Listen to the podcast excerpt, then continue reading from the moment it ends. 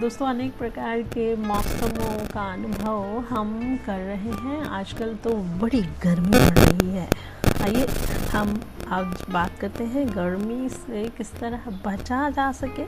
थोड़ा सा हम आपसे कुछ कहने का प्रयास करते हैं।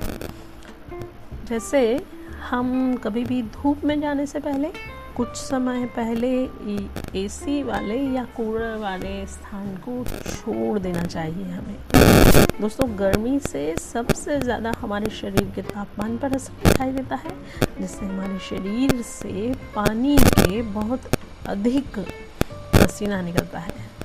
और उसका अनुपात बनाए रखने के लिए हमें क्या करना चाहिए? खूब।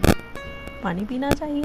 और जैसा कि हम जानते हैं कि एक मनुष्य को प्रतिदिन कम से कम सात से आठ लीटर पानी तो अवश्य पीना चाहिए। दोस्तों, कभी भी घर से निकलते समय पानी अच्छा है पीना, लेकिन धूप और गर्मी में बाहर से आकर तुरंत पानी पीने से हमें बचना चाहिए।